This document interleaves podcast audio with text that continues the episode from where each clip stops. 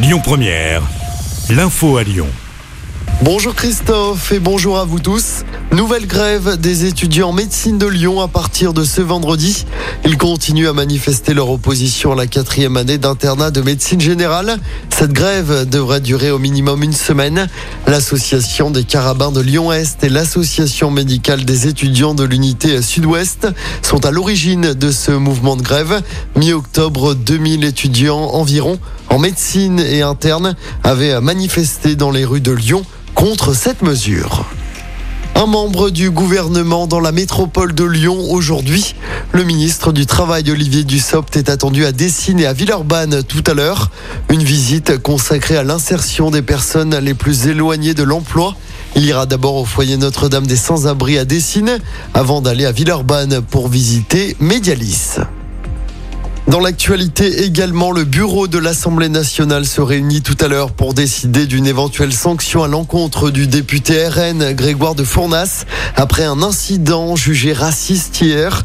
Incident qui a conduit à une suspension rarissime de la séance de questions au gouvernement à l'Assemblée qu'il retourne en Afrique, a lancé l'élu d'extrême droite, alors que le député de la NUPES, Carlos Martins Bilango, parlait au même moment du sort des migrants en Méditerranée. Le député du Rassemblement national assure que ses propos n'étaient pas destinés à son collègue, mais qu'il parlait du bateau.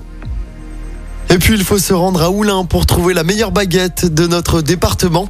Le concours de la meilleure baguette de tradition française du Rhône se déroulait hier dans les salons de l'hôtel de ville de Lyon.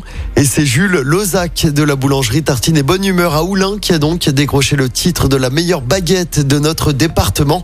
Et si vous aimez les croissants, le meilleur croissant est fabriqué dans le cinquième au point du jour par Paul Bousquet. En sport, en tennis, Caroline Garcia perd, mais garde ses chances de disputer les demi-finales du Masters. La Lyonnaise a été abattue par la numéro 1 mondiale, Igaz Viatek. Score final 6-3, 6-2 hier. Malgré cette défaite, Caroline Garcia peut donc encore se qualifier pour les demi-finales. Mais pour cela, il faudra battre Daria Kazatkina ce samedi. En football, début de la 14e journée du championnat de France de Ligue 1, avant-dernière journée avant la Coupe du Monde au Qatar. Ce soir, 3 reçoit Auxerre, coup d'envoi 21h. Je rappelle que l'OL se déplacera dimanche soir à Marseille. Et puis en basket, déplacement de l'Asvel en Euroleague ce soir. Les Villeurbanais affrontent Bologne en Italie, coup d'envoi du match à 21h. Écoutez votre radio Lyon Première en direct sur l'application Lyon Première, lyonpremière.fr et bien sûr à Lyon sur 90.2 FM et en DAB+. Lyon Première